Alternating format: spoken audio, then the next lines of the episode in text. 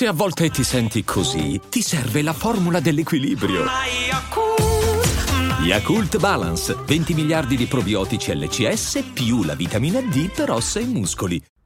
Salve a tutti e bentornati anche quest'oggi qui su Daily Cogito. Io sono sempre Eric Dufer e dal momento che un paio di giorni fa io, Ari e Corrado Polini abbiamo fatto una chiacchierata veramente interessante sul canale Twitch di Poliniani, beh ho deciso di proporvela, quindi vi tocca una puntata molto lunga ma molto intrigante in cui abbiamo discusso ovviamente del nostro nuovo libro I racconti della vera nuova carne in preordine fino al 3 giugno, ma abbiamo parlato anche di orrore e letteratura di filosofia, della relazione stramba fra autore e lettore, con tanti spunti inerenti alla lettura, la creatività, l'autorialità, la scrittura, insomma, tanta carne al fuoco. Quindi ascoltate, è venerdì, quindi è il momento giusto per dedicarsi a queste cose, per affrontare bene il weekend, quindi buon ascolto e non dimenticate che non è tutto noia ciò che pensa. Daily Cogito, il podcast di Rick Dufer ogni mattina alle 7. L'unica dipendenza che ti rende indipendente.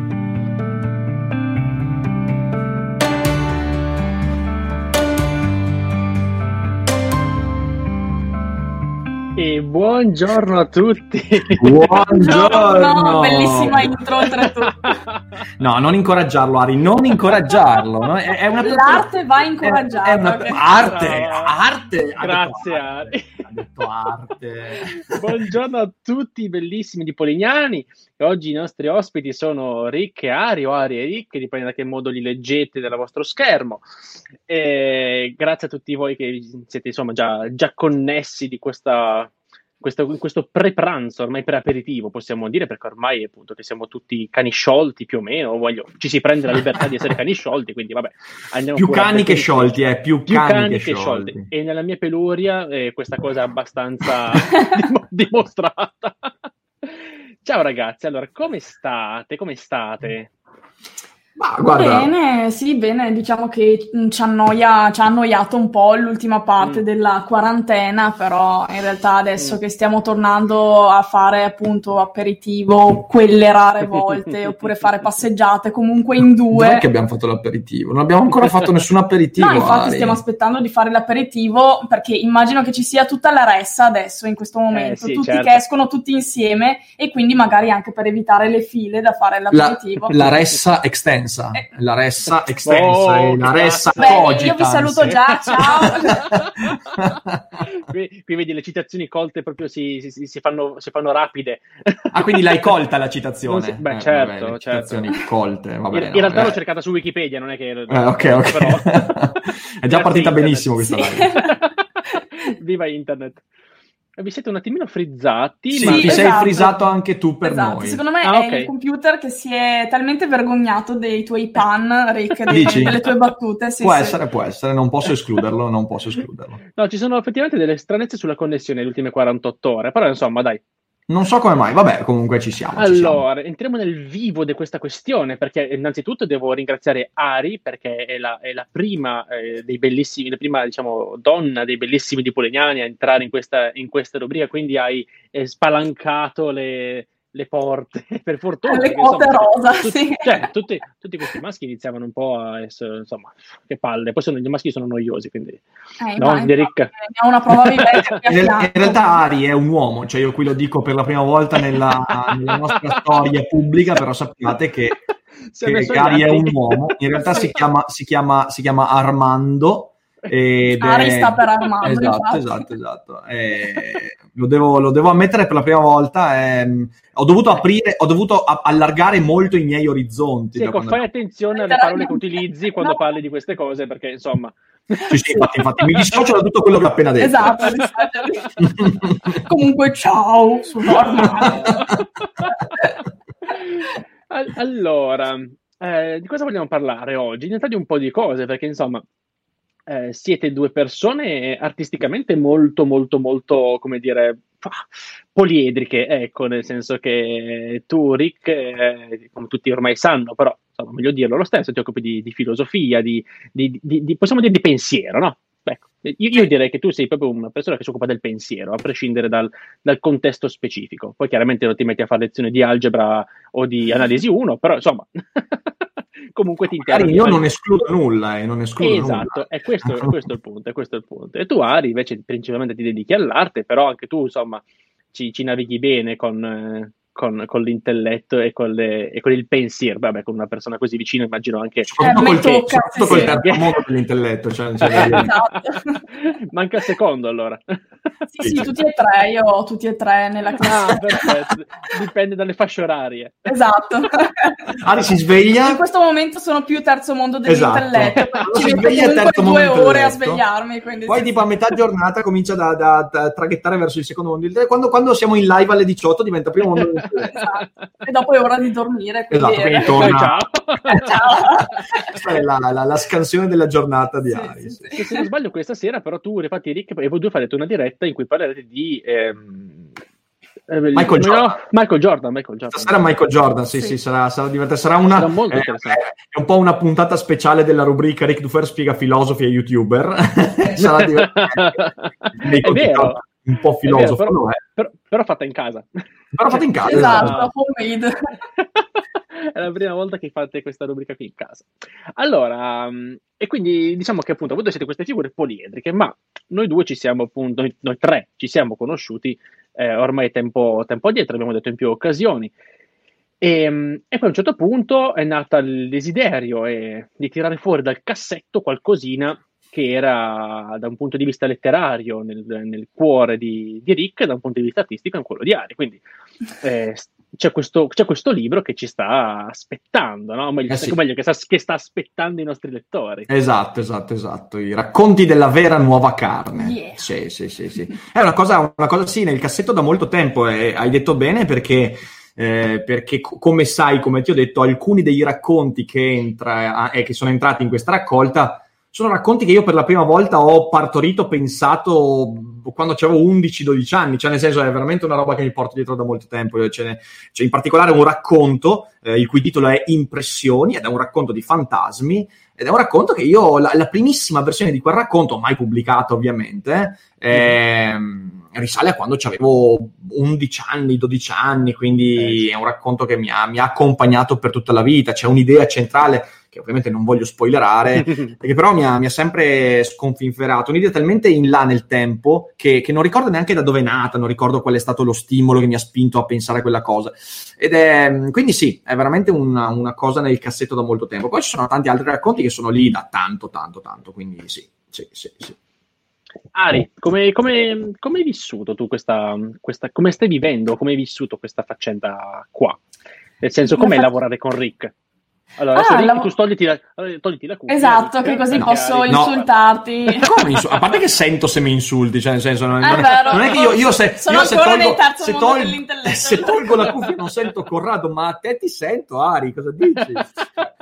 Capito? Siamo, talmente, siamo troppo collegati, troppo esatto. collegati. Allora, io mi trovo bene a lavorare con Rick, anche perché vorrei dire una cosa che non, ho, non abbiamo mai detto pubblicamente, che eh, no, tranquillo, non è niente di strano. Aspetta, Ari, dovevamo, dovevamo, concordare certe cose. Invece no, adesso tutta la verità verrà svelata. esatto, esatto. Sembra adesso una, un, tipo, un titolo della live del Cerbero. Esatto. Tutta la verità su come lavorano Rick e Ari, tutto maiuscolo. La verità di Ari. e, ehm, che uh, la verità è che io e Rick ci siamo conosciuti uh, all'inizio quando faceva dei corsi eh, non dei corsi, delle serate, degli eventi a tema noir. Quindi in realtà noi ci siamo conosciuti in un contesto comunque orrorifico perché io andavo e ascoltavo questi racconti horror noir e dopo abbiamo cominciato a collaborare, per così dire, che io sono diventata assistente dei suoi corsi di scrittura creativa quando abbiamo fatto per la prima volta un racconto, un racconto a insieme. quattro mani. Esatto, quindi, esatto, esatto. Un, racconto, un, racconto, pubblicato su un blog con cui collaboravo, ti parlo del 2000, cos'era, il 2015, 2000, sì, sì, 2015 sì, okay. ed era un blog letterario in cui scrivevo settimanalmente dei racconti ed era, ed, era, un racconto sui mostri, esatto. su, sui mostri sotto il letto. Quindi, è, è, sì, sì, sì, è la prima cosa che abbiamo scritto insieme. Quindi, sì. Eh... Dopo non abbiamo più scritto niente insieme. No, è vero. e, no. quindi adesso, adesso, ci siamo ritrovati, esatto. Forte. Adesso abbiamo ricominciato a lavorare su questa cosa, insomma. Ho subito una, una domanda, ma in questi corsi c'erano eh, catene, frustini e quant'altro? O era, cioè, nel senso, si parla di horror. E non e... possiamo commentare No, questa no, no, cosa, no, dobbiamo prima commentiamo. chiamare l'avvocato per sentire se è possibile. Se si può dire. Esatto, esatto, esatto. Quindi per adesso, per adesso non possiamo dire nulla, ci avvaliamo del, secondo, del facoltà. quin- quinto emendamento, Quinto anche se non c'entra un cazzo. Esatto. caso. Del 62esimo emendamento, ok? Dare i numeri ma giuridicamente. Esatto. E, eh, sempre Ari, mm, com'è fare questo tipo di illustrazioni? Cioè, nel senso, tu sei un artista veramente, mm, soprattutto ultimamente, no? quando hai aperto il tuo shop, poi il tuo canale YouTube, Mhm. e, mm, intanto lo shop, se avete modo, insomma, non ho, non ho- il link diretto, quindi se volete mandatemelo così lo ributto direttamente in chat. Lo mando? Sì, sì, è su Grazie. Spreadshirt si chiama sempre Arizona perché è un po' il nome del mio Allora. progetto di magliette che è partito dal mio blog prima eh, magliette fatte a mano, poi naturalmente data anche la praticità, anche il mezzo del web offre eh, con i shop print on demand, ho aperto uno Ah. shop su Spreadshirt e quindi adesso Rick comunque vi manda il link in chat. E, mm, allora, è una esperienza del tutto nuova, nel senso che io ho sempre avuto un, um, una preferenza come genere um, al genere horror, proprio come estetica, Mhm. perché um, si può rigiocare in tantissimi modi il modo in cui un'estetica ti provoca paura e eh, facendo l'esempio di Midsommar mi sono spaventata di fronte a un'estetica che non mi sarei mai aspettata di trovare terrorizzante perché è un- letteralmente un horror alla luce del sole.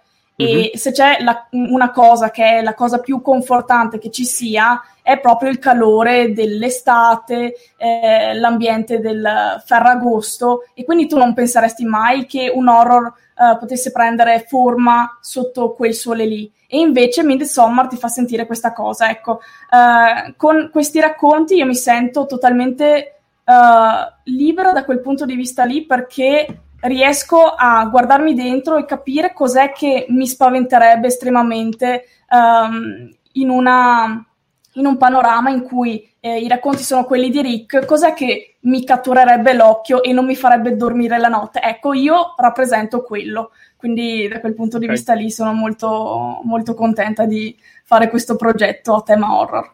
Questo per me è molto importante perché ovviamente, come già ci è capitato di dire anche nelle live che abbiamo fatto qui su- cioè sul nostro canale parlando del libro, ehm, vedere l- la prospettiva libera di Ari sui miei racconti, quindi senza Sì. io che le dico Ari, guarda, fai questo, Eh, no, cioè, nel senso Ari mi presenta il suo lavoro, magari io le do qualche spunto, ma poi lei va, va a ruota libera, mi permette di avere anche una prospettiva ulteriore, più ricca, più approfondita sul mio stesso racconto, quindi eh, proprio è capitato durante la stesura che io scrivessi la prima parte, la prima bozza del racconto, vedendo le prime bozze dell'illustrazione di Ari, io ab- abbia cambiato delle cose nel racconto. È una cosa molto bella quella perché, perché significa che comunque c'è, non c'è una... Molto spesso quando si tratta di testo e illustrazione c'è una via univoca dall'illustrazione, dal, dal testo Mhm. all'illustrazione, Mhm. ok? Mhm. come se l'illustratore fosse un, uh, un traduttore del racconto, ma è una cosa secondo me molto in- che, che- che impoverisce. Sono completamente Eh, d'accordo. È bello che ci sia una relazione più univoca e che ci sia una reciproca eh, influenza. Anche sì, perché, eh, nonostante ci conosciamo meglio di chiunque altro, nel senso, mm, il Certo. nostro rapporto è più stretto di quello che io ho con eh, mia cugina, con mio fratello, eccetera, perché viviamo insieme eh, a stretto contatto. Nonostante questo, ciò che tu reputi maggiormente pauroso non è quello che io reputo maggiormente pauroso e quindi lui magari scrivendo ha in mente un'immagine particolare del, del momento clou in cui si prova proprio il brivido, io invece ne ho un altro e quindi è proprio lavorare a quattro mani anche questo. Sì, eh, questo, questo è bello, questo lo, lo- lo voglio dire perché è importante. Eh, la creatività è un modo straordinario per coltivare mh, un rapporto di coppia, cioè nel senso, eh, per me questa cosa è, eh, è- è perfetta, cioè è, è letteralmente un lavoro di scoperta reciproca. Eh, la creatività, quando, quando lavori creativamente con la persona, eh, con cui passi la maggior parte del tuo tempo, Certo. eh, diventa un modo per creare nuove vie di conoscenza ed è, mh, cioè, è- cioè, è veramente preziosa come cosa. Assolutamente, assolutamente. Infatti trovo estremamente affascinante questo vostro modo. Tra l'altro volevo chiederti- volevo chiedervi una questione sul metodo. Oddio, aspettate un secondo che sono sparito, eccovi qua. Una questione sul metodo, nel senso che tu Rick scrivi e lo dai ad Ari, Sì. oppure ci sono anche delle parole chiave o gli dai il titolo? Com'è, com'è che succede? Cos'è che accade?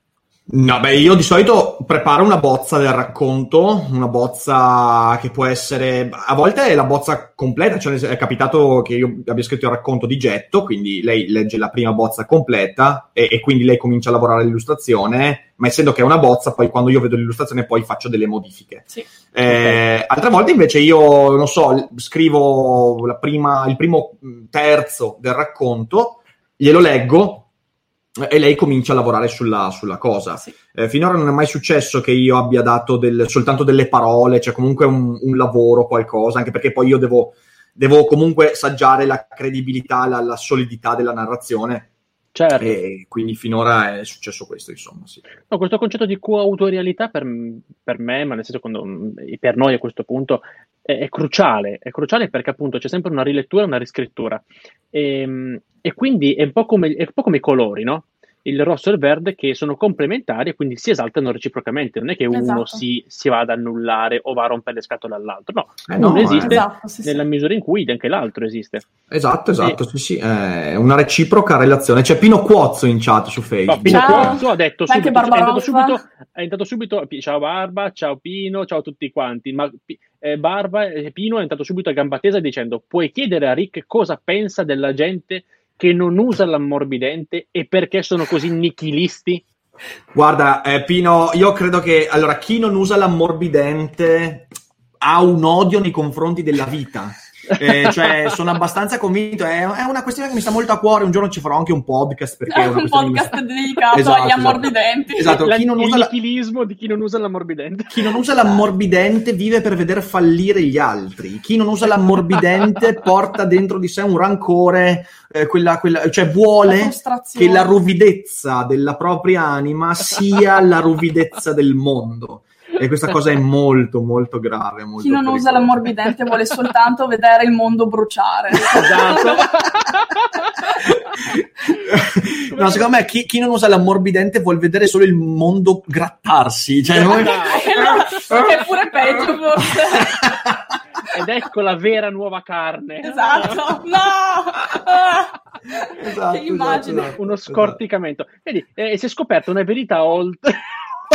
ulteriore rispetto a questo libro grazie alla domanda e Pino ci ringrazia e ti dà un bacione a Ricche, a Ricche Ari Ciao, Grazie. Pino. E c'è DXArt, cioè, stanno, stanno cominciando a spammare su Twitch invece le nostre emote. Eh, Sì, ho DXArt ha spammato carta da culo. Viva la carta da culo e viva il terzo mondo dell'intelletto. viva la carta da culo Yeah. senza morbidente qui l'ho detto qui lo Ah, no! Dannazione, dannazione. Quella però non si chiama ammorbidente, sai come si chiama? Vaselina. No, è diverso, no. è diverso. no, è un tipo di ammorbidente. È mi un tipo, dalla vaselina è un Mi tipo di dissocio. ammorbidente. Dai, avanti, non essere così chiuso mentalmente. sono molto aperto e di nuovo questo qui lo dico qui lo dichiaro Oh, Eh, no. clippate ragazzi, clippate. Oddio santo. Beh, allora, allora, devo dire, devo dire che è- venire a fare una live a casa vostra in cui c'è, c'è, questa, c'è quest'aria è meraviglioso, ma Eh. portarla anche direttamente nei bellissimi nipogliani è qualcosa di straordinario. Vero. Siamo, siamo- siamo un contagio, siamo peggio di Palmer Eldritch. Siamo peggio di Palmer Eldritch. Siete bellissimi. Eh, ah, giustamente qualcuno Grazie. chiede dov'è il, dov'è il pisello di Wesa, che se non sbaglio è uno dei tuoi follower incalliti. Eh, Devo sì, Beh, è ragazzi. anche, incalliti. è anche- cioè, il pisello di Wesa non è soltanto il nostro follower, questo lo vogliamo dire, però speriamo di vedere l'effettivo pisello di Wesa. Chiedono anche dei culetti. Quello che devo fare è qui, è qui, è qui, giuro, giuro, cioè, nel senso, c'è. c'è. Cioè, ok. Allora, abbiamo parlato un pochettino di horror, un pochettino del libro, però la materia horror mh, abbiamo già avuto un po' modo di accennarla qua e là, mh, un po', un po' in diretta, un po' su qualche articolo sul nostro sito. Ehm, però è un pochettino schiva, nel senso che se adesso io uscissi dallo studio e andassi a parlare con 10 persone dico cos'è l'horror, penso che, ammesso non concesso che abbiano visto dei film horror, farebbero comunque delle citazioni rispetto ai film. Penso che a livello librario ci sia zero. Forse Stephen King, forse. Mm. Altrimenti penso che uscirebbero i titoli comunque di Soul, piuttosto che, insomma, più legati allo splatter, ok? Esatto, che non invece a puntini puntini. Cioè, Ari, tu hai detto che l'horror è una cosa che ti sta a cuore e tu comunque sei, sei, sei anche, anche sei, giovane, quindi tu, quando tu hai conosciuto Rick, quanti anni avevi, giusto per capire? Cioè, quando è che avevi questa panoramica uh, horror? Conosciuto, uh, beh, oddio, no, il primo incontro, dico, quando ho cominciato a... Abbiamo cominciato in quinta superiore. Sì, sì esatto, sì. quindi okay, 17-18 anni. Ok, ok, quindi tu comunque quando avevi 18 anni avevi una certa visione dell'horror. Adesso sì. è la stessa, è cambiata, in quale maniera? Cos'è per te l'horror da un punto di vista artistico? E poi allora. Rick, idem da un punto di vista filosofico. E... Mm-hmm, certo, allora io ho sempre avuto, um, anche cioè, fino ai 18 anni, io ho avuto un po' la percezione dell'horror come strettamente uh, legato al bianco e nero perché sono sempre stata appassionata di Dylan Dog. Erano, eh, sono stati un po' il mio primo incontro con il proibito perché erano fumetti che leggeva mio fratello che ha 9 anni, 9-10 anni di differenza da me, quindi eh, lui poteva leggerli e mia mamma tentava in ogni modo di togliermeli di mano perché naturalmente c'erano immagini grafiche proprio.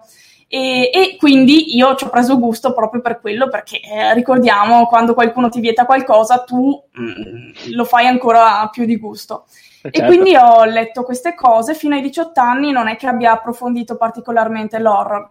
Dopo, anche conoscendo Rick, uh, abbiamo preso ad andare molto più spesso al cinema, abbiamo preso a guardare molti più film anche proprio horror e quindi è cambiato questo, ovvero la percezione che eh, l'horror non è unicamente legato al bianco e nero, ma è una questione di diverse estetiche, di diversi stili, di ogni uh, regista e artista. Infatti ho cominciato a seguire su Instagram un sacco di artisti legati proprio al, all'horror, anche all'horror legato all'erotico, per esempio Kerb mm-hmm. Crawler Ghost è uno che viene con- costantemente censurato da Instagram, naturalmente per le sue immagini molto um, eh, viscerali, ecco. Mm-hmm. E, e, si può capire perché è anche molto controverso il modo in cui utilizza l'horror unito al tema erotico, però lo consiglio davvero tanto anche proprio per ampliare la propria visione di ciò che è possibile rappresentare e ciò che è possibile distruggere come tabù anche semplicemente con una sola illustrazione, quindi lo consiglio. Per me l'horror sono gli Happy Tree Friends. che stile, mi sono forgiato con gli Happy Tree Friends alle superiori. Fantastici. Io durante, durante, l'università ho coltivato moltissimo il, diciamo così, la, la, percezione di che cos'è l'horror. Eh, sono un grande amante di Clive Barker, eh, sia del regista Clive Barker che dell'autore Clive Barker. Hellraiser rimane nel cuore, eh. i libri di sangue sono, sono fenomenali e, e, posso dire tranquillamente che eh, è l'autore che mi ha ispirato di più eh, ogni qualvolta io abbia approcciato da autore questo genere. Infatti anche i racconti della vera nuova carne hanno tantissimi richiami a quelli che sono gli archetipi barkeriani. Ehm, io sono, cosa vuoi, eh, ho un rapporto particolare con l'horror perché per esempio, non so, Stephen King a me principalmente non piace. Mm-hmm. Non piace perché ha un aspetto che io dall'horror non, non, non desidero vedere c'è un autore che in realtà accompagna moltissimo il suo lettore. Mm-hmm. Questa cosa funziona nei, nei, suoi romanzi di intergenere, per esempio La Torre Nera, eh, saga mm-hmm. che io ho amato moltissimo e peraltro è uno dei miei progetti di rilettura di quest'estate. Io voglio rileggermi la saga, perlomeno quella canonica, diciamo, non, non, qua, non tutta la lore perché ci metterei 16 anni, eh, ma almeno i romanzi principali. Ehm, che peraltro ne ho parlato proprio nel Daily Cogito di stamattina perché io sì. la prima volta che ho letto La Torre Nera l'ho letta in periodi di insonnia eh, e la mia insonnia è stata popolata di racconti dell'orrore via dicendo eh, perché, perché, perché, è un uh, genere a cui mi sono sentito molto legato e mi sono sentito molto legato proprio perché credo che sia il genere in cui il lettore va meno accompagnato. Cioè, cos'è che mm-hmm. voglio dire? Voglio dire che eh, l'horror, a differenza della fantascienza, a differenza de, de, de, ma di tutti gli altri generi, persino di quello che gli si avvicina di più, quindi il thriller eh, mm-hmm. o anche il noir, ha bisogno di meno autore e di più lettore. Cioè, eh, nell'horror tu sei chiamato da spettatore ad essere coautore, sei tu a riempire gli spazi vuoti. E per questo la lezione di Lovecraft per me è così importante. Quando Lovecraft nel richiamo di Cthulhu per la prima volta descrive Cthulhu, lo fa eh, lasciando tutte solo sfumature, soltanto cenni, soltanto eh, delle suggestioni. La descrizione di Cthulhu è di questa creatura che è a metà strada fra un polpo un drago e un uomo, le cui ali sono, richiamano, ricordano, il cui sguardo richiama, ricorda, ma non c'è mai una descrizione che dici, ah ok, è così, no? È in realtà l'opera ti lascia, eh, ti lascia la possibilità, la libertà di riempire l'immagine con quello che tu hai nella tua testa. Ecco, per me l'horror è questo. Per me l'horror uh, è, eh, io devo lasciare che il lettore trovi se stesso più che in qualsiasi altro genere, proprio perché ehm, la paura, come dice giustamente Lovecraft, è il nostro sentimento più intimo, è quello che conosciamo di più, è il primo che proviamo veramente nella vita, il pianto del neonato che esce dalla, da, da, da, dalla propria madre, è un pianto di paura, è un pianto di smarrimento, è un pianto di ma che cazzo sta succedendo? Certo. Sono uscito dalla zona di comfort per eccellenza e sono in una cosa che non capisco quindi è, il timore, la paura, l'angoscia è il nostro primo sentimento. In quanto tale è anche il materiale che il lettore conosce di più. Eh, mm Molto spesso si fa, si fa, l'errore, e da autore questa cosa la so perfettamente, si fa l'errore da autore di voler raccontare la propria paura. E quando si racconta la propria paura si ha talmente tanto da dire che si rischia di riempire ok? Di lasciare poco spazio. E quindi è anche un eh, scrivere un racconto horror è un lavoro di stoicismo, è un fare un passo indietro. E questa secondo me è, è, la grande potenza dell'horror. E ci sono tantissimi film, tanti, ma mi viene in mente uno in particolare, eh, Midnight Meat Train, eh, cioè Macelleria mobile di mezzanotte. Eh, tratto, è sparito Corrado, eccolo. Sì, tratto, ci sono comunque, ma la videocamera Ok, ok, ogni, ogni tanto salta. Eh, tratto da un racconto di Clive Barker, appunto uh, Midnight Meet Train, in cui il regista con grandissima maestria riesce non solo a prendere una storia che ha una montagna di anfratti non raccontati eh, e quindi una lore che lo spettatore è chiamato a, a, riempire, ma anche da un punto di vista registico fa delle scelte che sono, sono scelte che ti costringono a riempire quegli spazi vuoti, que- quegli anfratti oscuri, perché, perché da lettore tu vuoi sapere le cose, le vuoi sapere. Certo. Eh, quando Lovecraft ti racconta la storia di Dagon, tu vuoi sapere cosa c'è dietro questa creatura che non ti viene mai descritta del tutto, non ti viene mai dato il retroscena, non ti viene mai... Tu vuoi saperne e se l'autore non te lo dà, tu sei costretto a riempire e se sei costretto a riempire, diventi protagonista della storia. Ecco, l'horror è quella cosa lì eh, come uscire dalla pancia di mamma. Eh, questa cosa è estremamente interessante. Mi viene in mente subito um, Umberto Eco con la sua opera aperta. Cioè, certo. il concetto è quello, no? Di fatto, quindi nell'horror, secondo te, mi stai una domanda chiaramente entrambi, quindi è qualcosa che si connetta a questo. Cioè, più lo, l'opera, cioè un'opera ben fatta, mh, dice Eco, è quell'opera che appunto lascia spazio al fruitore. Quindi, sia da un punto di vista artistico, e mi rivolgo a Dari, e da un punto di vista invece letterario chiedo adesso tu a te, a te Rick, quindi in realtà è è una cosa più estesa, quindi di fatto c'è sempre un po' di horror nelle opere ben riuscite. Ma guarda, ancora di più, io ti dico, io il concetto di eco lo estremizzo, ma anche in Accademia Orwell, io una delle cose, delle prime cose che insegno ad ogni studente della, dei miei corsi è che buona, un buon racconto è quello in cui alla fine della lettura il lettore ne sa qualcosa di più rispetto all'autore letteralmente, quantitativamente di più. Cioè, l'autore non può sapere come il racconto offerto al lettore verrà usato, come il lettore certo. lo riempirà. Perciò l'opera è necessariamente aperta, anche in virtù del fatto che quando tu scrivi, eh, tu, il tuo vero lavoro è quello di lasciare fuori cose. Eh, mm-hmm. Voglio dire, se io adesso volessi scrivere la storia di un lattaio che eh, ha dei superpoteri, ok, eh, ovviamente eh, il mio lavoro vero non è quello di raccontare quella storia, o meglio, sì, ma soltanto di conseguenza, perché il vero lavoro è quello, cos'è che non voglio raccontare? Non voglio raccontare come la mamma di questo lattaio, non voglio raccontare mm. come ha acquisito i superpoteri o voglio, acqui- o voglio raccontarlo. Voglio raccontare come si è arrivati a quell'evento, oppure, la- cioè, il vero lavoro dell'autore è cos'è che lascio fuori? Esatto. E tutto quello che lasci fuori è una porta spalancata nella mente del lettore che ovviamente potrà prendere il tuo racconto e continuarlo, completarlo, modificarlo, riscriverlo, certo. ampliarlo e tutto, tutto, quello che ne conviene. Se ci pensiamo, ogni opera parte dalla cosa che più ci terrorizza, ovvero l'ignoto, la pagina bianca, l'horror vacui, che si tenta sempre di riempire tutto, ma non si riesce mai a... Mh, riempirlo tutto perché naturalmente le cose che ci sono conosciute sono molto poche e in quello spiraglio lo spettatore, il lettore ci trova quello che davvero gli fa paura. Sì. Sì, sì, sono pienamente d'accordo, sono pienamente d'accordo. Quindi ogni opera è aperta, eh, però ancora di più, l'horror è ancora più aperto di qualsiasi altra opera, per questo quando si dice l'horror è un genere minore, è una cagata, non è vero. L'horror è il genere, cioè è il genere letterario. E poi ci sono tutti gli altri, che però sono generi che chiudono sempre di più. Infatti, il genere, eh, cioè, qual è il contrario dell'horror? Non è l'harmony, che è quasi horror, mm-hmm. è il giallo. Il giallo mm-hmm. è il contrario dell'horror, perché il giallo è l'opera meno aperta che esiste. Se tu vai eh, a leggere i romanzi.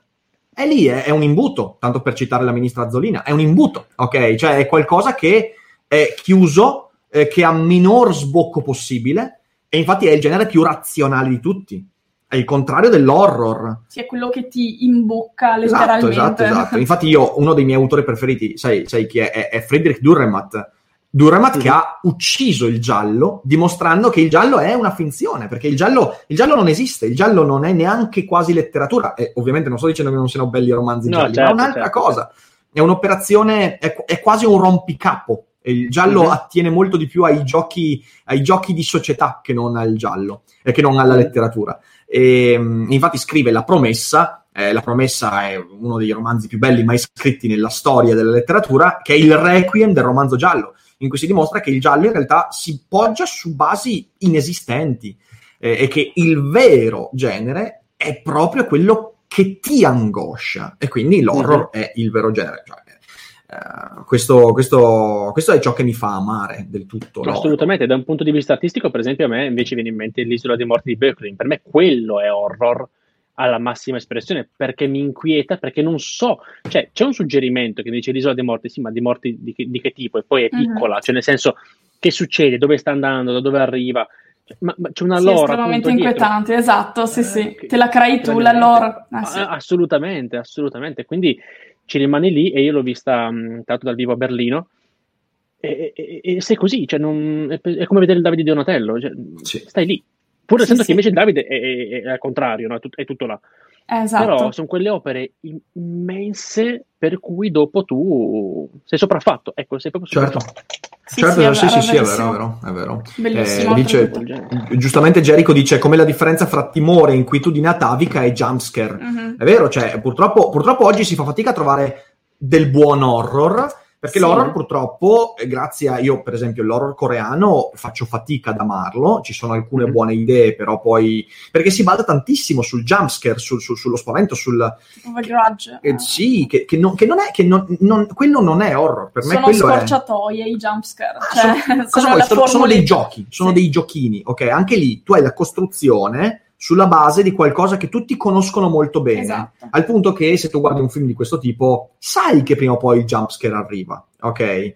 Ecco, invece nell'horror non sai quello che ti aspetta, non, non puoi saperlo, non ce l'hai come struttura. E questa è la cosa che, che credo sia, sia, sia fondamentale. Sì, è vero, con questi film tu uh, non vai a guardare l'horror Uh, cioè, guardi l'horror con una certa leggerezza perché sai che il jumpscare comunque è mirato a divertirti della tua reazione, mentre in mm. realtà con un horror uh, da suspense, da atmosfera, sai che di quella sensazione tu non te, le, non te ne libererai per ancora un po' certo. di tempo, rimane lì a, uh, a mollo, per così dire e tu devi capire cosa farne, cosa trovare in questo ammollo, in questa massa, in questo miscuglio mm-hmm. e, e, riesci a trovare qualcosa che è utile anche per la tua vita. Perché devi fare i conti con te stesso, cioè nel senso, ecco, l'obiettivo che mi do con, che mi sono dato con i racconti della vera nuova carne è questo, io voglio che il lettore faccia, faccia i conti con se stesso, eh,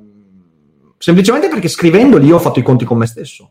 È sempre, è sempre quel discorso lì, si scrive per se stessi quando scrivi per te stesso, arrivi all'altro. Pur Se scrivi... che però non, non, scrivi a te stesso. Cioè. Non scrivi a te stesso, no, no scrivi, scrivi per te stesso nel senso che il racconto diventa un riflesso, letteralmente, diventa un modo per rispecchiarti. È quello che si dice in Solaris, eh, quando, quando, a un certo punto c'è, c'è, il buon Snout che dice a Kelvin eh, noi non abbiamo esplorato il cosmo per cercare nuove civiltà, per esportare la nostra abbiamo, ci, abbiamo viaggiato per il cosmo in cerca di specchi, in cerca di un riflesso. Perché? Perché a noi serve lo strumento di riflessione che ci permetta di fare i conti con noi stessi. La letteratura certo. è questo e l'horror è per me lo specchio in realtà meno deformato possibile, perché nell'horror ti vedi, sei tu, di fronte a Cthulhu sei tu, non è qualcun altro. Di fronte all'angoscia tu vivi la tua vita veramente.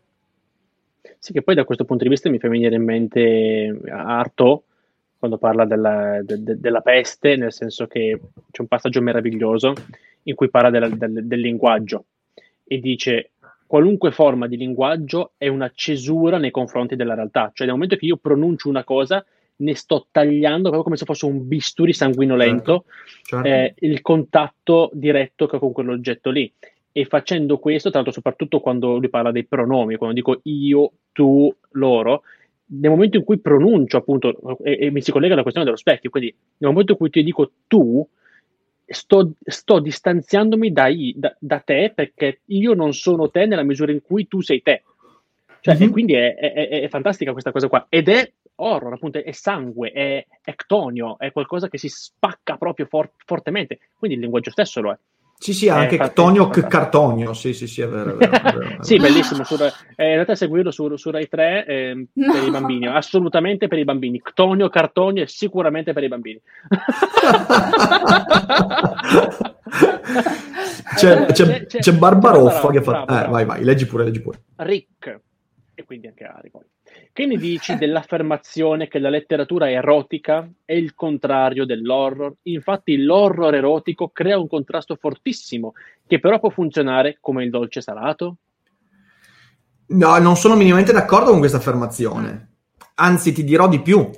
Eh, per me il romanzo erotico, e ti cito, non so, Henry Miller, per esempio, che è il mio autore preferito di romanzo erotico, e quindi Opus Pistorum, eh, per me è il genere che si avvicina di più, proprio perché ti mette in relazione a quell'altro elemento eh, che, mm, che, ti lascia totalmente smarrito, che è la carnalità. Sì. Eh, quindi in realtà, in realtà, io, per esempio, non so, nel, nell'ambito dell'horror erotico, eh, lo stesso Barker ne ha scritti tanti, ma anche Bukowski ha scritto qualcosa di interessante, riguardo, non esattamente horror, però comunque carnale, violento. Eh ti dico, eh, per me non c'è contrasto, no. non, non, c'è contrasto. C'è armonia, anzi, sì. tra l'erotico e horror, perché se pensiamo anche visivamente, Toshio Saeki, oppure la corrente, l'intera Eroguro. corrente dell'eroguro eh, si basa proprio sulla morbosità, quindi, che è proprio il connubio perfetto, il matrimonio perfetto fra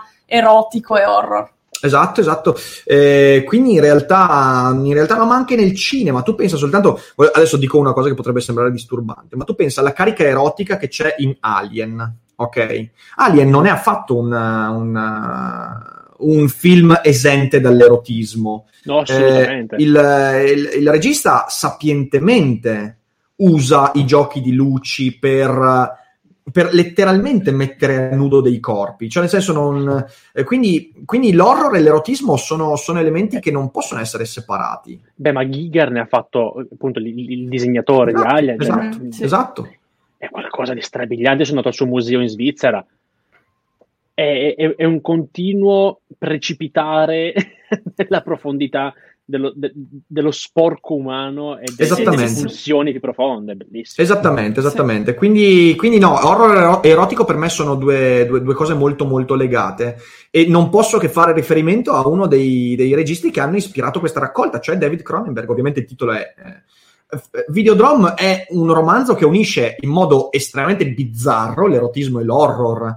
Eh, voglio dire, c'è quella scena. eh, adesso immagino Rick vestito da alien per sedurre Ari. Lo faccio ogni sera. Eh, non ogni funziona mai.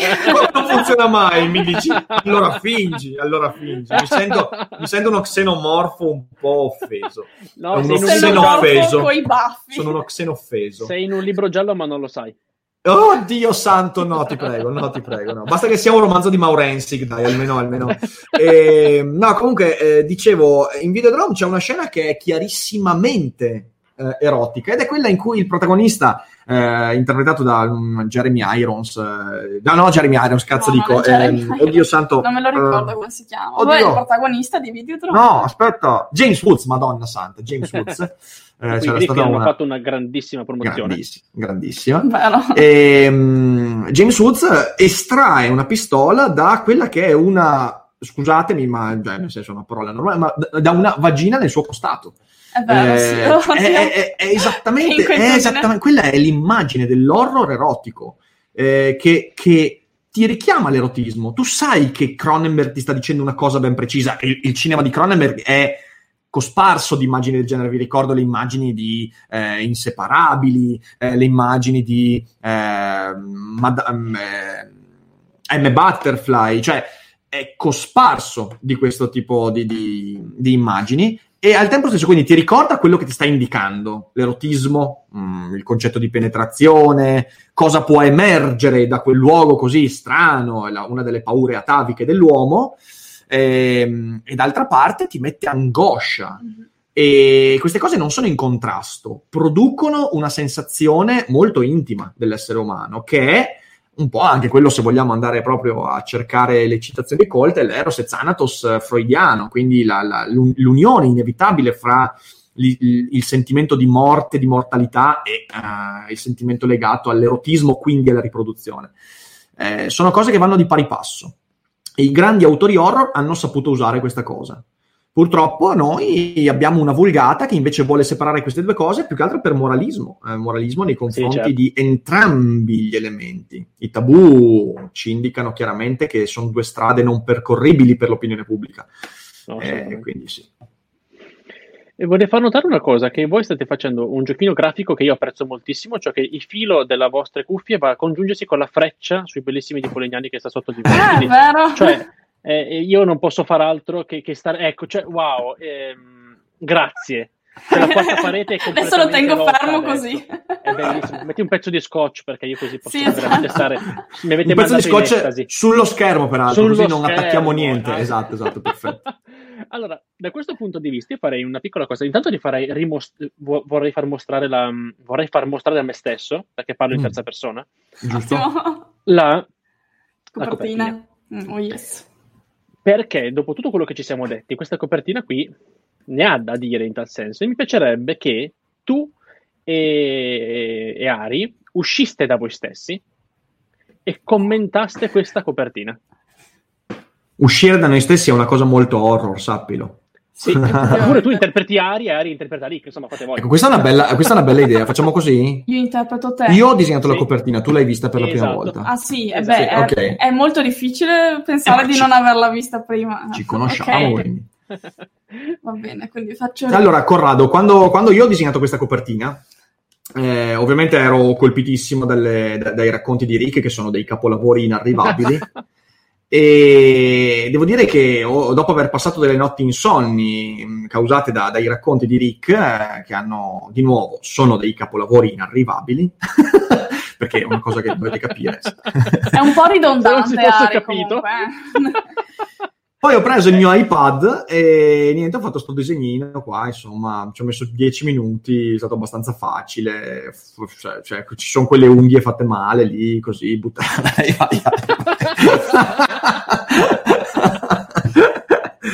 Vedere questa copertina per la prima volta ho detto wow, Ari è proprio un artista al pari di Picasso. Perché, insomma, e, torniamo però, seri, torniamo, torniamo ognuno noi stessi. Bene, non, okay. non, funziona non così, funziona, facciamo i coglioni per un quarto d'ora altrimenti. Volevo sì, indossare no. anche i baffi, però io così. no, no, parla, parla tu, parla tu della copertina. Uh, parlo io della copertina. No, niente, uh, cosa devo dire? Cos'è, cioè su- che... cos'è successo? Cioè, adesso fare una piccola zoomatina, soprattutto su... Uh, zoomatina. Cos'è successo con la copertina? Allora, con la copertina siamo uh, entrati un po' più in contatto con le nostre aspettative di ciò che doveva essere il primo incontro del, del, lettore con il libro, perché effettivamente deve essere uh, sì grafico, però non deve spaventare del tutto da farlo correre via, deve interessarlo, incuriosirlo e per questo abbiamo, ho inserito i totem sulle dita perché sono un po' un, um, dice, un indizio in ciò che si trova all'interno del libro con i racconti. C'è una ciminiera, c'è un crocifisso, c'è una figura che sembra un fantasma. In realtà non sapevo nemmeno io cosa stavo disegnando, ho detto prendo gli spunti e, e, fare questa mano perché effettivamente uh, la mano è uno degli elementi più strani del nostro corpo e anche uno dei più difficili da disegnare. Infatti, Uh, ho abbastanza bestemmiato nel trovare le proporzioni. Volevo che fosse bislacca, ma che non mancasse comunque di una corretta anatomia che la rendesse uh, identificabile come mano. E se pensiamo anche a Cronenberg, il, il, il tatto è una cosa fondamentale proprio in Videodrome, ma in, tutti, in tutta la sua filmografia c'è questo sentimento carnale.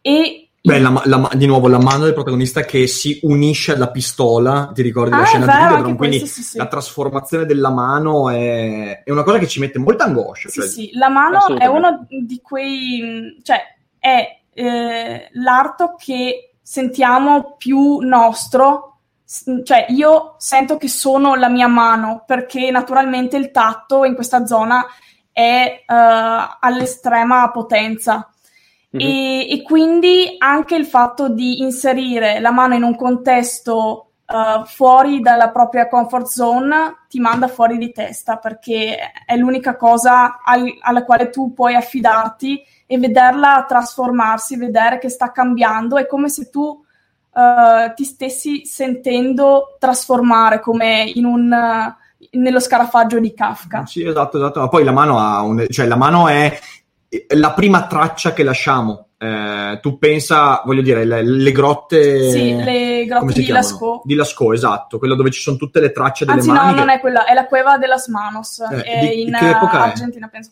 Oddio, epoca non lo so, cioè è proprio uno dei primi ritrovamenti di. Una delle prime tracce e sono mani. Sì. Sono mani e si tratta di decine di migliaia di anni fa, quindi eh, è la prima traccia, quindi la mano è al tempo stesso eh, la nostra protuber- protuberanza, escludendo il pisello di Wesa ovviamente, la nostra protuberanza tra, tra 10 più... 13.000 anni fa, giusto così.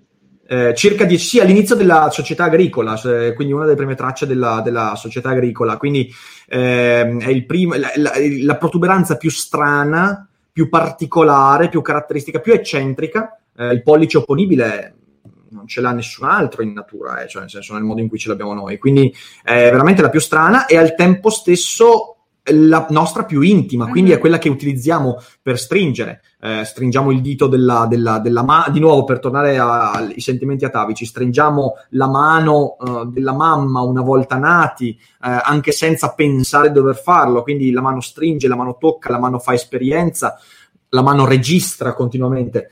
Ecco allora che dal momento in cui il, la raccolta di racconti narra l'angoscia della trasformazione, perché tutti i racconti eh, narrano la trasformazione, a quel punto lì qual è la trasformazione che ci mette più problemi? La trasformazione della mano. Eh, posso sopportare di vedere trasformare una gamba, eh, posso sopportare di poter trasformare persino il mio volto, ma se la mano si trasforma, la cosa diventa, diventa insopportabile.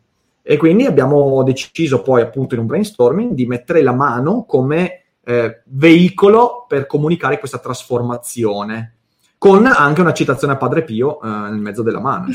ci, mancare, ci, mancherebbe altro, Don Alemanno sarebbe molto felice di ciò. Molto felice, molto felice. Ho, ho una, do- una, domanda che mi è venuta così, così in mente. Un, qualche, cioè, mi, mi, mi, mi, è fatto venire in mente una riflessione che avevo letto tempo fa, non mi ricordo neanche più dove, però così interessante.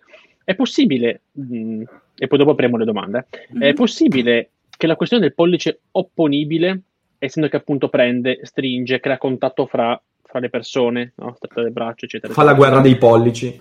Fa la guerra dei pollici ed è lì che si scatenano le guerre vere, quelle internazionali, no? non, mm-hmm. non, non, con le bombe. Eh, possa essere anche la nascita in qualche maniera, proprio scherzi a parte, delle guerre della politica, cioè nel senso proprio il concetto di, di, di, opporre, di capire che c'è una distanza ma che si può in qualche maniera unire e, e si fa da fisiognomica ovviamente, però può essere un punto, uno spunto di riflessione o, o no, vabbè. No, può esserlo, è, cioè, è, è, un salto molto lungo, cioè nel senso ci può stare come riflessione, però non, adesso non credo di avere gli spunti per svilupparla. Eh, potrebbe essere interessante rifletterci sicuramente. Eh, in realtà il pollice opponibile, come qualsiasi conformazione fisica, fisionomica del nostro corpo, eh, porta con sé tante cose negative e tante cose positive. Cioè, grazie al pollice opponibile possiamo stringere la mano eh, quindi possiamo avere una presa che è molto più forte rispetto a chiunque altro. Eh, col pollice opponibile ovviamente possiamo eh, brandire un coltello, possiamo, possiamo brandire una pistola, eh, però possiamo anche disegnare. Eh, quindi, eh, quindi non, cioè, così come potremmo trovare un legame fra le cose nefaste dell'umanità e la conformazione della nostra mano, possiamo anche trovare delle cose molto positive. Eh, come ogni nostra conformazione fisica, non credo porti con sé considerazioni morali, ecco, tutto etiche. Eh, mm. quindi, quindi, non so, però è uno spunto di riflessione interessante. Mm. Bene. Allora, adesso io prenderei appunto un pochettino le domande che comunque ci sono già state durante, durante questa, questa, diretta, mi sembra che non stiano tardando. Domanda, io ho ordinato due copie, me ne arrivano due poster uguali, immagino, me ne arrivano due, vero? Certamente sì, certamente sì. Uno per ogni volume, sarà tutto quanto abbinato uno a uno. Tavola speciale. Ah, ecco cosa che invece volevo chiedervi io. Aspetta, prima diamo spazio a Yuri. Domanda, qual è il racconto del libro che vi ha spaventato di più e come mai? E questa è una domanda molto interessante e si mm. lega ad un'altra cosa che è Prima avete detto che è la prima, è la prima volta dopo molto tempo che scrivete una cosa insieme, però questa maniera, in questa volta qui ognuno ha la propria arte. Però è anche la prima volta, credo, che pubblicate qualcosa con un, un, un, un contributo extra, che è quello di Mario Palladino in, in arte esterna. Sì, è vero. Questa cosa qua, come vi fa sentire? Poi, tra l'altro, cosa ne pensate del suo racconto? Senza dire niente, però, ovviamente. Beh, ehm, io l'ho trovato, l'ho trovato, divertente, cioè nel senso è un racconto, io non avevo mai letto nulla di Mario, quindi per me è stata una lettura a scatola chiusa e l'ho trovato per molti versi in linea con quello che è lo spirito del libro. Eh, non potrei dire nulla di più perché sennò farei spoiler. Certo, esatto. esatto sì, anche esatto. a me è piaciuto molto comunque. e, ehm, quindi, il, qual è il racconto che il libro che vi ha spaventato di più e come mai? Il Senza racconto del libro. Eh, bah, sicuramente io scrivendoli ti dico il confine. Eh, mm. il, il, confine è un racconto su cui non faccio nessuno spoiler, ma che doveva finire in maniera totalmente diversa. e invece poi è finito, è finito, in un modo veramente che, che, io stesso, infatti quando l'ho portato a Dario ho detto guarda, mi dispiace. cioè, lo siento. eh, è, stato, è stato poi, in realtà, molti dei racconti che fanno parte di questo libro sono finiti in modi diversi rispetto a come li pensavo, come li immaginavo. Eh, però quello lì in particolare, quello lì in particolare. Per me invece My Body is a Cage, perché um, crescendo è comunque stata una delle cose che mi ha fatto più rimuginare su me stessa, il fatto di uh, guardarmi, tentare di guardarmi dall'esterno e dire questa non sono più io come ero la scorsa settimana, sto cambiando eh, e non so cosa sta cambiando e non ho il controllo su, uh, su ciò che sono, ma non dico nient'altro.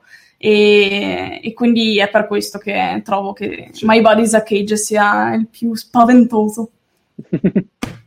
C'è un'altra domanda che dice, può essere, questa qui è molto interessante perché effettivamente il concetto pirandelliano è qualcosa che, devo dire, mi è rimasto molto nel cuore durante i miei studi, ma che ho intenzione seriamente di riprendere fortemente, perché nella nostra cultura ne siamo impregnati, ma di fatto è un, è un grandissimo sconosciuto. Cioè, se, se, già i letterati italiani sono sconosciuti, figurarsi uno che fa teatro. Ciao.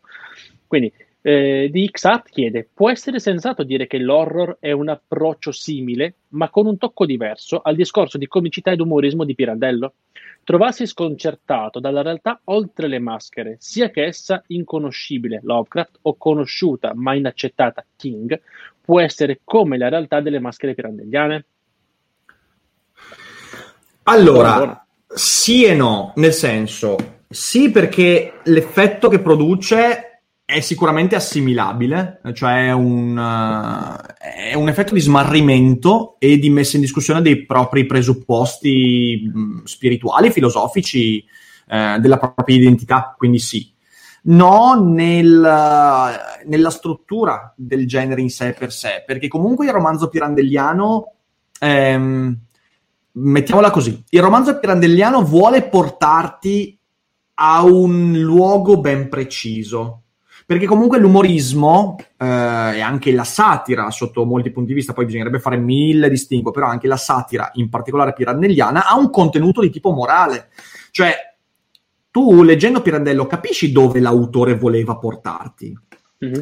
Con l'horror questa cosa invece no. Eh, cioè, quando tu leggi un racconto di Barker, poi sei lasciato solo, cioè sei da solo, nudo, e se ti chiedi cosa che voleva fare con me l'autore, voleva lasciarti solo e nudo. e quindi nel romanzo pirandelliano c'è già una pars construens eh, e Pirandello ti indica il luogo di uscita dal labirinto dove ti ha portato. Nell'horror, secondo me, no, perché l'horror è esente, è, è letteralmente al di là del bene e del male l'horror eh, non, non, ha un contenuto morale, non ha un messaggio preciso da mandarti, vuole sconquassarti e poi sta a te ricostruire. Quindi questa è la differenza. Eh, sei molto più libero nell'horror. Poi anche lì con mille distingue, eh, perché ci sono autori e autori, però in linea di massima direi certo. che questa è la differenza. No, interessante, perché poi appunto qui si apre tutto un altro discorso che appunto è proprio quello teatrale, nel senso del, del personaggio, del riconoscimento, del non riconoscimento, di quanto si può, ma nel senso parlo proprio del gioco delle parti, eh? nel senso mm-hmm. della vita quotidiana, cioè per noi stessi in che cos'è che ci, ricon- ci, ci, riconosciamo, in che cosa no, nell'alterità in noi stessi, quindi quello che tu parlavi prima dello specchio, to- torna completamente. Cioè il discorso è, è, veramente molto molto ampio ed è super stimolante, devo essere sincero, da un punto di vista proprio conoscitivo, anche di fascinazione nei confronti dell'horror, vi devo tanto a voi due, perché l'ho sempre, eh, anche un po' vittima del, del mondo cinematografico un po', un po', triste, ecco, diciamo così, eh, l'ho sempre un pochettino tenuto da parte. Io sono un grande amante dei thriller e per me quello è l'horror. Quando un thriller funziona bene mi, mi uccide, mi sconcerta, mm-hmm. cioè sì, il silenzio degli innocenti è qualcosa che è più, più, horror di quello non saprei dire che cosa c'è. eh sì, sì, sì, eh, sì. sì. Ma se vuoi vedere una cosa, guarda, vuoi, vuoi, vuoi avere un'esperienza horror? Crash di Cronenberg, se... sti cazzi. Esatto, ma se vuoi avere un'esperienza, perché l'horror poi va a insinuarsi anche in cose che non sono necessariamente horror. E visto che ti piace il thriller, beh, ti consiglio una serie che stiamo riguardando proprio in questo periodo, che è Fargo. Fargo che è una delle nostre serie preferite. Ah. Fargo proprio, è un thriller, peraltro molto satirico, che però all'interno ha elementi fortissimamente horror, non da un punto di vista visivo, ma da un punto di vista narrativo. Il protagonista eh, della prima stagione, che è Lorne Malvo, eh, che è questo Billy Bob Thornton, è, è la, la, parte della sua vita, cioè veramente la parte della sua vita. È un, autore, un attore che io adoro. In quella serie raggiunge livelli incredibili. Sì. Eh, lui è letteralmente, dal mio punto di vista, ciò che l'horror rappresenta. Mm. Eh, e riesce ad esserlo senza che sia una storia horror effettiva. Eh, il film dei Cohen è un capolavoro, è vero, Tokujiro il ghiottone, eh, la serie è ancora più bella. La prima stagione è ancora più bella, è un capolavoro totale.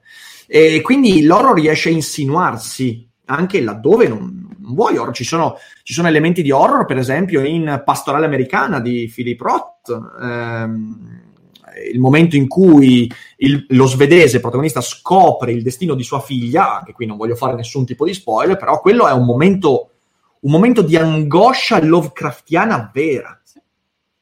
Quando lui si rende conto che tutti i costrutti razionali, tutti i suoi piani, tutti i suoi programmi non servivano a nulla perché il mondo è in mano all'irrazionalità, alla follia totale. Ci sono delle pagine che sono letteralmente letteratura horror.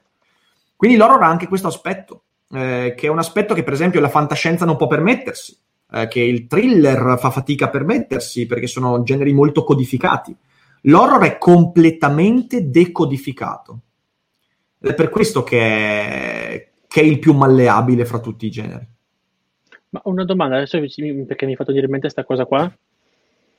Tipo i film documentario di, i film documentari di mm, Nicole House Gay Halter, cioè tipo eh, Our Daily Bread, sono dei documentari un po', eh, come dire, molto semplici, no? Cosa succede? Lui va in giro per il mondo, non so neanche con quale tipologia di permessi da parte delle fabbriche, perché è veramente allucinante, lui documenta fondamentalmente, infatti Our Daily Bread, quindi il nostro pane quotidiano fondamentalmente, e per tutto ciò che ci sta dietro, quindi riprende con dei piani sequenza interminabili, 15-20 minuti, le catene di montaggio degli, degli allevamenti, ah, dei capito. grani, eccetera, eccetera. Durano un'ora e mezza, ma tu hai da, non, c'è, c'è, solo musica fondamentalmente, non c'è, non c'è altro di, di cui da, di dire. Però vederli è una cosa veramente fu, fu, fu, fuori dal normale. Fuori dal normale. Mm-hmm. Io lì, ecco, adesso che tu parlavi, mi hai fatto venire in mente questa cosa qui del, che è horror alla fine, un, un qualcosa che ti mostra quello che è, ma senza giudizio, perché lì non c'è, non c'è giudizio, c'è una fotografia super curata, dice questo è quello che tu stai mangiando. Dopo, dopo, dopo, riempiti tu, ma anche Super Size Me in qualche maniera, però lì c'è più, più giudizio, no? Però insomma, queste, queste, forme di documentario sul mondo attuale e quindi anche dal punto di vista ambientale, ci sono tantissimi documentari fatti anche da DiCaprio mm-hmm. su questo tema. Secondo voi possono comunque rientrare in una specie di narrazione horror da che, da che privano ma ti mostrano qualcosa che ti, che ti, inqui- che ti dovrebbe inquietare, quantomeno? Ma o citare anche? Secondo me, secondo, anche citare, esatto. Secondo me no, perché si basano sul, su un concetto contrario a quello che diciamo, cioè è, è, una totale manifestazione di qualcosa. Cioè, così come ti dicono, guarda che... Però non c'è giudizio. Sì, ma non è che, cioè, non è che l'oro, l'oro, non si contraddistingue solo per la mancanza di giudizio, si contraddistingue anche per il fatto che tu, a fianco alla mancanza di, di giudizio, devi riempire. Cioè, quelle sono cose okay. che ti mostrano tutto quello di cui, cioè, sono, sono, mettiamola così, sono molto più informazione, mm-hmm. ok? Cioè, tu vieni informato sì. su uno stato di cose, su un evento, su... Eh, l'oro non ti informa, cioè, nel senso... Mh, mm, non, non, ha l'intento di renderti edotto di qualcosa l'horror. Okay. Eh, quindi, quindi, ti direi di no, ovviamente mm. suscita un sentimento orrorifico. Okay. Però è un altro discorso, un altro discorso okay. perché altrimenti seguendo questa linea potremmo dire che la cronaca nera è horror. Mm-hmm. Eh, però no, eh, cioè non è un genere legato all'horror. Quindi l'horror ha l'aspetto del fatto che non, non, vuole informarti, tu non vuoi essere informato di qualcosa, non, Mm, l'horror può avere degli elementi di informazione, uh-huh. può esserci un romanzo storico horror, ok? Quindi vuole informarti del fatto che le cose in quell'ambito stavano così, ma è comunque una cosa laterale. Eh, però l'horror non ha l'intento di informarti uh-huh. eh, e soprattutto, soprattutto, non trovo che abbia la necessità di informarti su qualcosa che ha a che fare con il mondo. Uh-huh. Cioè devi eventualmente trovare qualcosa che ha a che fare con te stesso quindi questo è quello che, che direi a riguardo, insomma. Super. Allora, ci siamo arrivati un sacco di consigli su cosa guardare, e grazie, grazie mille, quindi guarderemo Bro and the Bridge, Seven di David Fincher, bellissimo, e poi David Fincher anche lui è un super, eh, ci sono dei momenti di, di regia super. Eh, Fargo e film di David Cohen, Masterpiece, ecco, quello lì infatti voglio, voglio rivederlo. Eh, ultima domanda, dopodiché andrei piano piano in chiusura. Salò è horror? Di Pasolini? Salò di Credo. Pasolini. Mm, no, non direi. Non direi perché uh, è troppo politicamente connotato come film. Di nuovo, è molto più vicino a Pirandello, quindi tu sai dove vuole portarti l'autore. Cioè, nel senso, è molto molto chiaro. Eh, quindi non, no, no, ti direi di no, sinceramente, non ci vedo l'elemento horror. Tu non so se l'hai mai visto, solo di No, mai visto. Io allora, consiglio eh, se a qualcuno piacciono gli horror psicologici, è uno dei miei registi preferiti, ma è quel regista di cui vedo un film e poi non posso più rivederlo perché mi ha troppo sconvolto ed è Aronofsky, Darren Aronofsky. Uh, uh, sì, Il Cigno uh. Nero è un horror per me. Beh, per me, per me di Aronofsky è Pi Greca Teorema del Delirio. Sì, Pi Greco. Quello... Mm. Ma poi anche Requiem for a Dream per lui. Sì, no, ma più di tutti, più di tutti per me Aronofsky è Mother. Mother, Mother è... Sì. Ragazzi, Mother Non l'ho ancora è... visto, quello voglio, eh... voglio, vederlo. Perché so che mi ucciderà, quindi sto aspettando. Eh sì, infatti. Madre, madre è incredibile. Mm-hmm. E, e, io non, non, non avrei scommesso un soldo perché eh, dopo le ultime uscite, Aronofsky a me, non era, a me, per esempio, neanche il Cigno Nero è piaciuto, piaciuto particolarmente. Perché non capisci eh, niente. Dopo il Cigno Nero non ho più visto nulla di Aronofsky che mi abbia colpito particolarmente. Madre è un... incredibile, incredibile. Guardalo. Assolutamente, sì. guarda. eh, Jericho, consiglio, lo consiglio anch'io perché lui me l'ha fatto scoprire, Angel Art. È un film strabiliante, veramente strabiliante, con un Mickey Rourke immenso.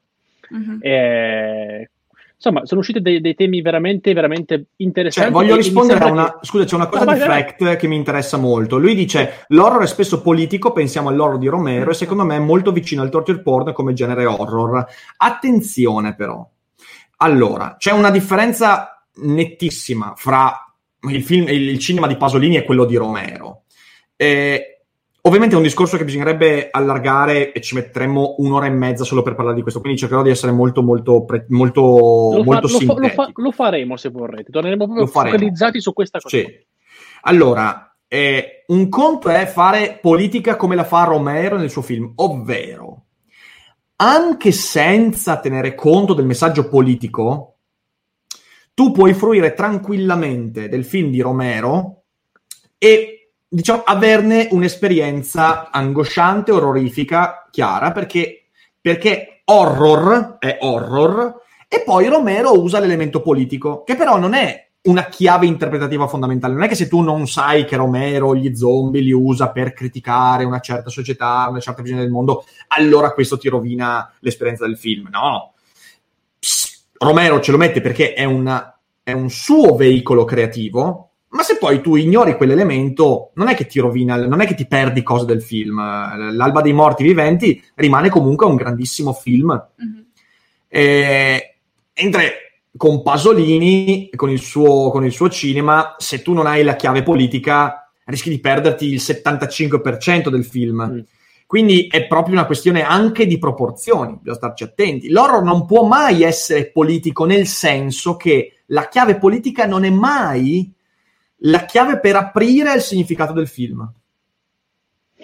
L'autore può essere politico, può mettercelo dentro, anche Carpenter, eh, Carpenter è politico nei suoi, nei suoi, lavori, la cosa è politica, eh, Lars von Trier è politico, eh, però, però la politica rimane una spinta creativa dell'autore che lo spettatore o lettore può tranquillamente non prendere in mm, considerazione. Sì, bypassare.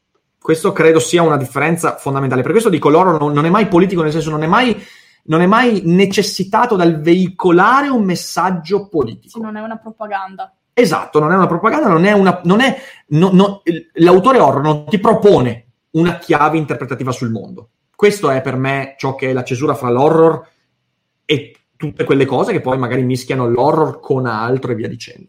E da questo punto di vista si capisce ancora di più, cioè, dopo la mia domanda, dopo quella di Frecht, quando tu dicevi che l'horror è il genere letterario, cioè, perché di fatto si spoglia di, di, tutto. Di, di, tutto. di tutto, quello che è praticamente la sovrastruttura, esatto. se ne esatto. spoglia e arriva al, al, punto, al punto centrale. Frecht dice ancora: Io credo che si possa anche ignorare l'idea politica di Salò. Io non credo, rispondo io anche, poi passo la palla a voi. Secondo me, no, non si può ignorare per il semplice fatto che è dichiarata già dentro. Cioè, non, non, non, è che eh, uno sì. dice, ah, conosco Pasolini e quindi sta parlando di questo. No, no, dentro si parla proprio delle questioni politiche e, e, e dei baronati dell'epoca, quindi e dell'epoca certo. che, che adesso, sì. però, però è dichiarato, ecco. Sono d'accordo. Sì. Ecco. E, Guarda, abbiamo avuto una bellissima, veramente chiacchierata rispetto all'horror in senso, in senso generale. Io vi rinviterei, se vi fa piacere, ad approfondire qualcosa, magari prendiamo proprio un film, no? un, un, Mm, un, ok. un exemplum, un giorno, e ne parliamo un pochettino.